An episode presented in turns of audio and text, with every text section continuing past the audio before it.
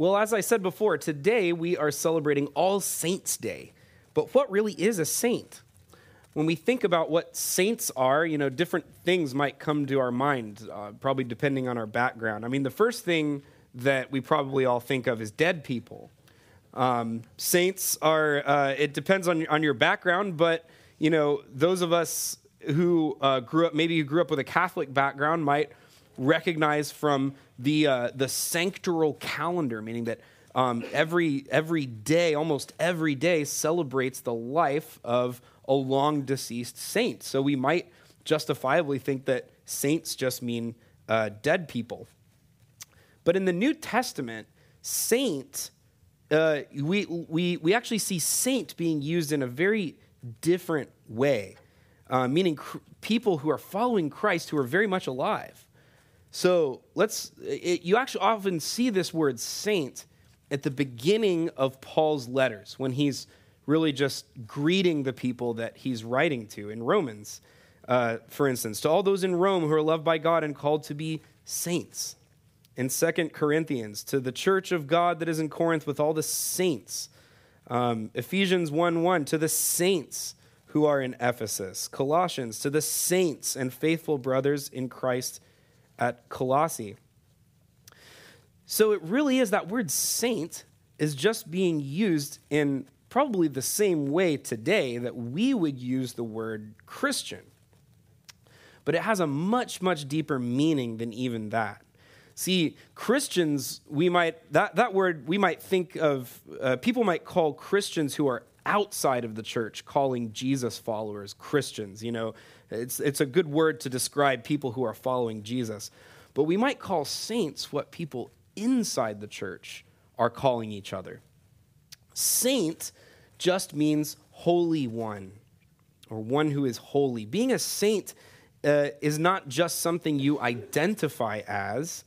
A saint is something you are, something you live out. So the question here is how, if we're celebrating All Saints' Day, you know, then how do people become saints?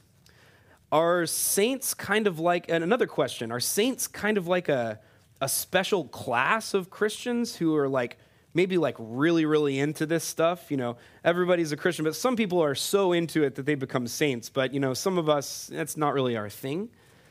What does it mean to become saints? Who is being called to become saints? And how does that happen? Well, our First Thessalonian passage really tells us the whole story. And the story is basically this, that saints are not born. Saints are made. And how saints are made is going to be the subject of our talk this morning. How do we become saints? Paul tells us, 1 Thessalonians 4, verse 3 here. For this is the will of God, your sanctification, that you abstain from sexual immorality, etc., etc. So here we have this word that I want to focus on. And I really want to spend the whole sermon talking about this whole idea of sanctification. We see this pop up also in the New Testament quite often. If saint means holy one, then how do we become a saint? Sanctification just means being made holy. That's what sanctification means. We might, in English, we might call it sanctification. How does someone become a saint? Well, sanctification, the process by which one becomes a saint. Maybe that doesn't tell us very much right now, but let's get into it. And notice also that it is the will of God that his people not only be called by Jesus, but they become sanctified, to be holy like Jesus. But what exactly does it look like to be made holy, and how do we become holy? So first of all, that ought to answer our second question. Who is called to be a saint? Everyone who claims the name of Jesus Christ is called to be a saint. And then I might actually, get up in the morning and at my intro and very justly called, welcome saints, welcome those of us called to be saints, welcome those who are being sanctified. See, I want to focus on this because really often we're used to talking about salvation in Jesus Christ in terms of another term that we're going to be talking about at another time called justification. Have you ever heard that? Justification. We'll be getting around to that by the time we do a sermon series on the book of Romans, which will be really exciting. Justification. How is it that our sins are forgiven through the blood of Jesus Christ? How does that forgive our sins? But the scriptures talk about both justification and sanctification.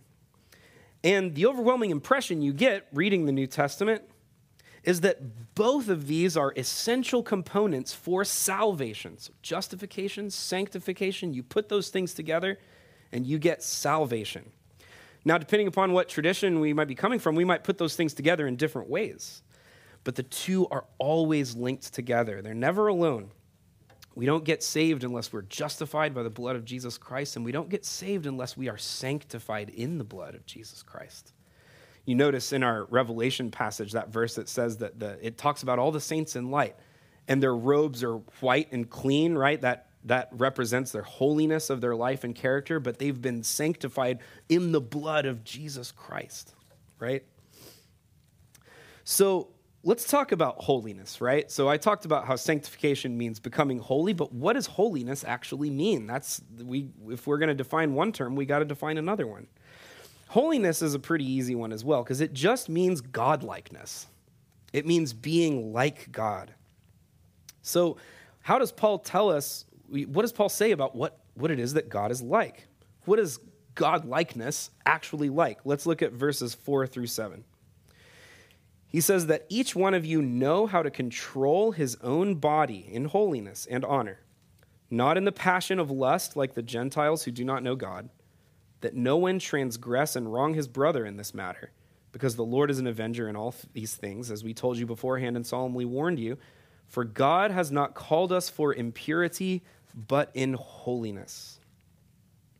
So what does this godliness really look like in real life? Well, Paul tells us that holiness looks like self-control of our bodies, not giving up in to the lusts of the flesh. Lust just means a kind of desire. Now, we're full of desires. We want things. That's what it means to be a human being, so want things. But a lust isn't the same thing as a desire.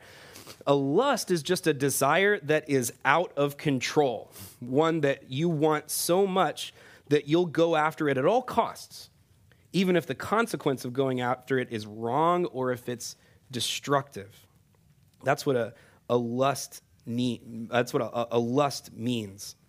See, godlikeness, turns out, there's no lust, there's no inordinate desire in God. And we might think, yeah, well, duh, that's obvious. But actually, gods back then were kind of known for being pretty lusty, honestly.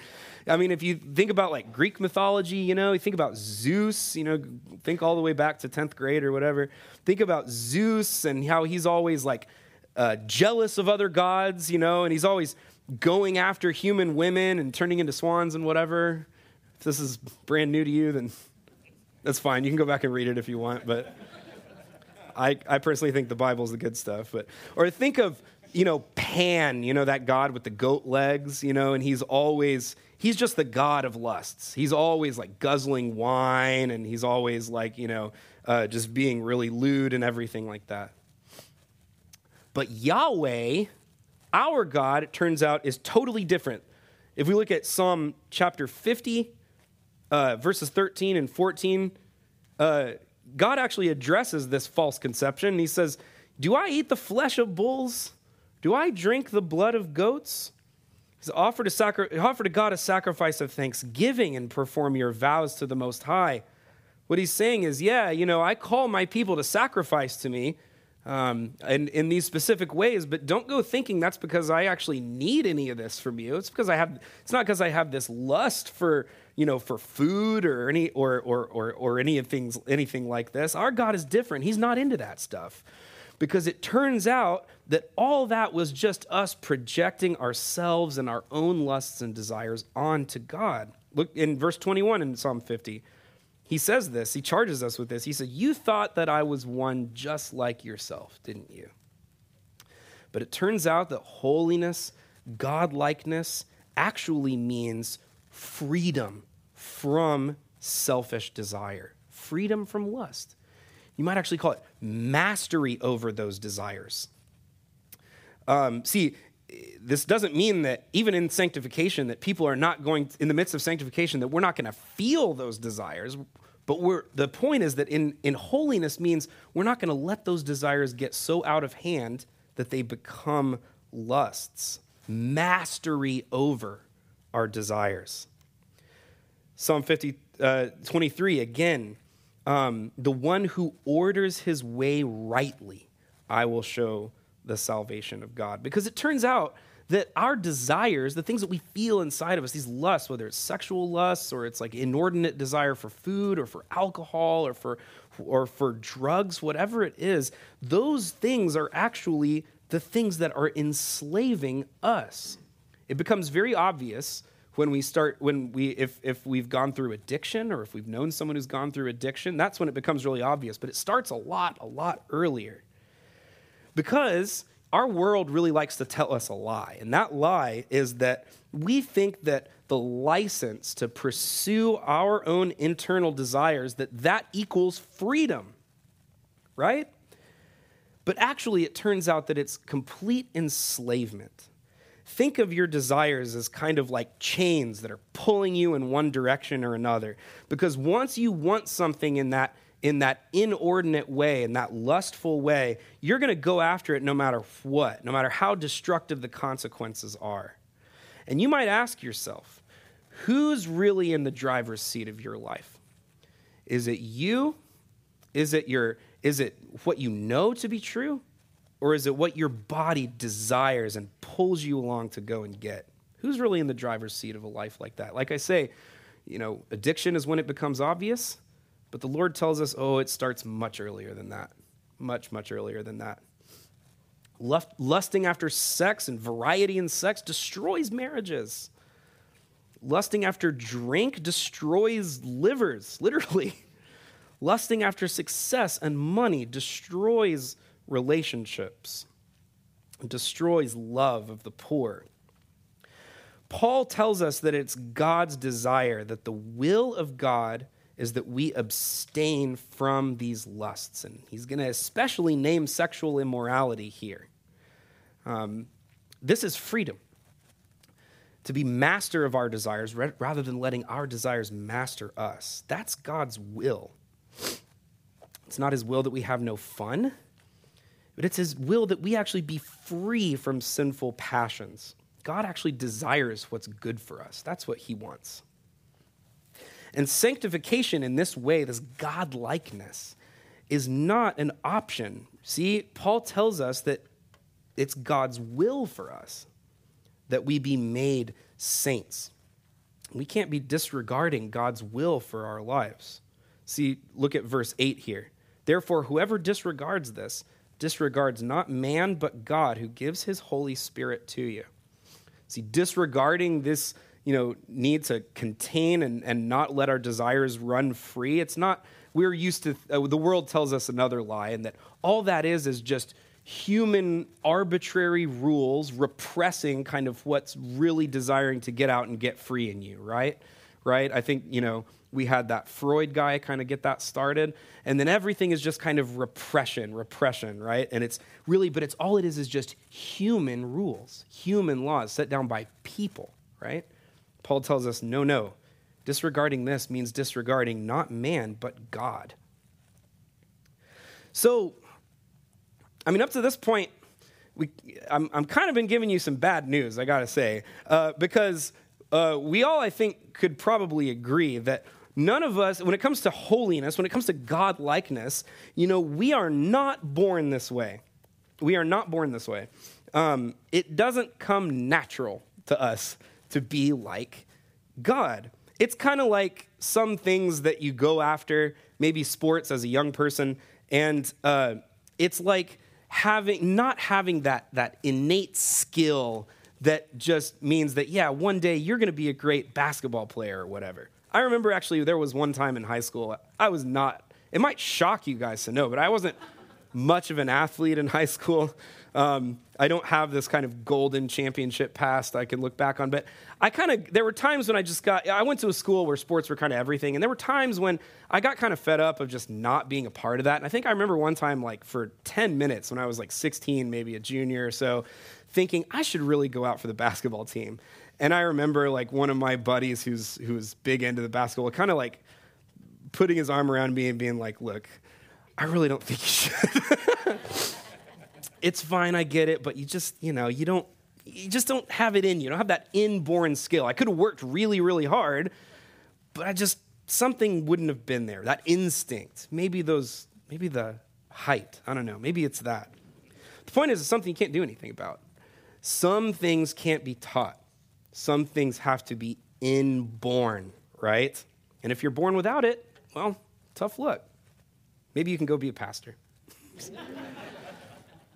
See, the prophets were the ones that identified this problem. Remember, the people of Israel were given the law from on high, and you think that maybe that's all people need to know in order to be godlike. Just do this stuff and you'll be godlike, right?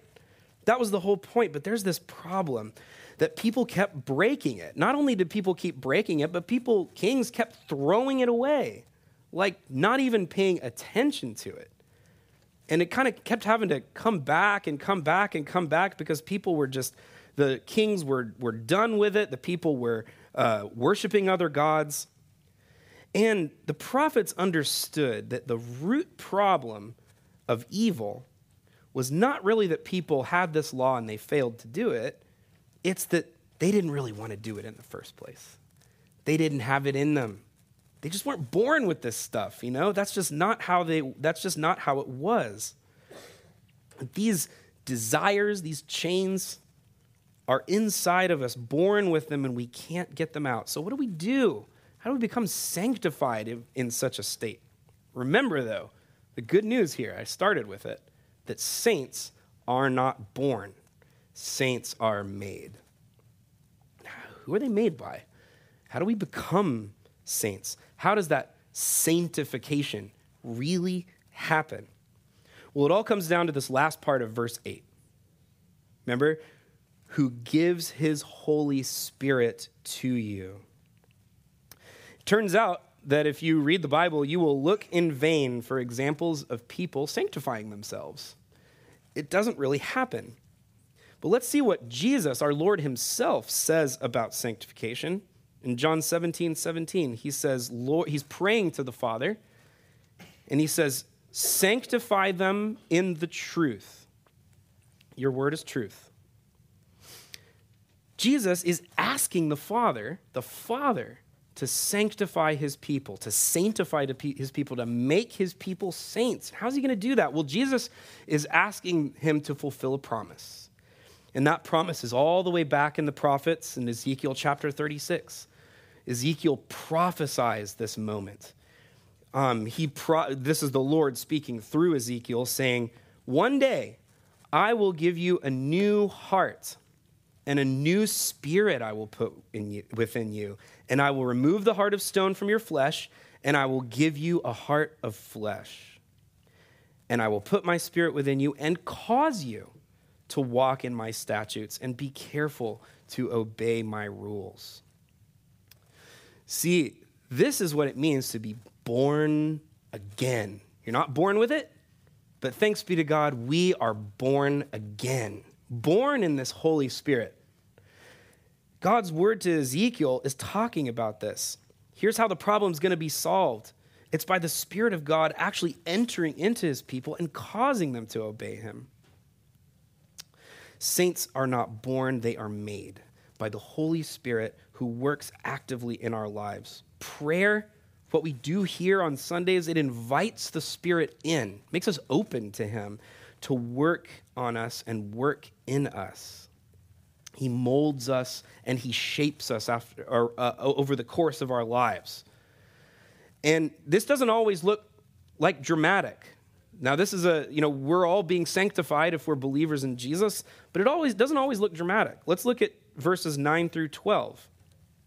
Paul talks about this. He says, now concerning brotherly love, you have no need for anyone to write to you, for you yourselves have been taught by God to love one another. For that indeed is what you are doing to all the brothers throughout Macedonia. But we urge you, brothers, to do this more and more, and to aspire to live quietly and to mind your own affairs and to work with your hands as we instructed you, so that you may walk properly before outsiders and be dependent on no one. See, this sounds kind of just like ordinary life. It sounds like ordinary life. Going to school, going to our jobs, having families. This, except, is added one key ingredient, and that ingredient is at the beginning of verse 9, love. Brotherly love. See, sanctification, very often, it's not always this, sometimes it is, but it's not always this call to get up and move across the world to be a missionary or to sell absolutely everything we have to the poor. Sometimes God calls us to those things, but a lot of the time it just kind of looks like ordinary life except with the key ingredient of love. Because we cannot justify ourselves, we cannot sanctify ourselves before God by this just kind of completing a checklist or a laundry list of good works. Paul tells us this too in another letter in 1 Corinthians. He says, if I speak in tongues of men and angels, but have not love, I'm a noisy gong or a clanging cymbal. And if I have prophetic powers and understand all mysteries and knowledge, and if I have all faith so as to remove mountains, but have not love, I am nothing. If I give away all I have, and if I deliver up my body to be burned, but I have not love, I gain nothing. See, there's only one source of that true love that he's talking about, and that's Christ himself. That love is delivered from Christ himself by his Holy Spirit, implanted into our lives, into our hearts. He's removed that heart of stone in us, and he's put in us a heart of flesh. I'll tell you a true story about a saint, Christian family, church-going, two sons. And one day, a 17 or so year old boy shows up on their doorstep and says to the father, I'm your son, and I've got nowhere to go. Turns out, all the way back in high school, he'd been with his girlfriend, and she'd had a son and never told him about it. He was just as surprised as anyone. Now, what do you think the mother of that family did with that boy? She embraced him, took him into their home, raised him, joyfully and genuinely as their own. No anger, no resentment, only love. That's a saint. That's what it means to be sanctified. I wonder how many ordinary, day-by-day saints nobody knows or even remembers here on earth, and we'll never know who they are until we're together again with the Lord in glory. Sometimes it's just that we're living out our ordinary lives before the Lord, and all of a sudden, we're confronted with something that was never, ever in our plan. Not in my plan, not in my will for my life, but it was in God's will. And it may not happen every day, and almost always, it's not something that's very comfortable. But these are these defining moments in our sanctifying life that God uses to shape us into saints. Because saints, they're not born, they're made. They're made through trial and struggle, but always, every moment, with the loving presence of the Spirit of Christ to accompany us, to inspire us, and to implant that true godly love into our hearts. So let's pray that the Lord continue to sanctify us in his love and make us saints. That we would join that great throng we hear about of the saints in light in the book of Revelation. We could also, we could summarize sanctification. Sanctification is being free from desire and full of love. God alone can free us. God alone can fill us. Let's pray. Lord God, we pray that, pray for Redemption Church, Lord, that even as all of the brotherly love and love between sisters that we know and experience here, Lord, that you would encourage us to do this more and more, Father. Help us to follow that way of love that you set out for us in the example of your Son, Jesus Christ. Help us, Lord, to call on the real and supernatural source of that love, and that's you through your Holy Spirit. Lord, we pray that you would feed us with that love this morning at your table. Lord, make us constant to walk in that love throughout our weeks as we return to your holy word. And Lord, we just pray that you would increase the love of the church here in Frisco more and more. In Jesus' name, amen.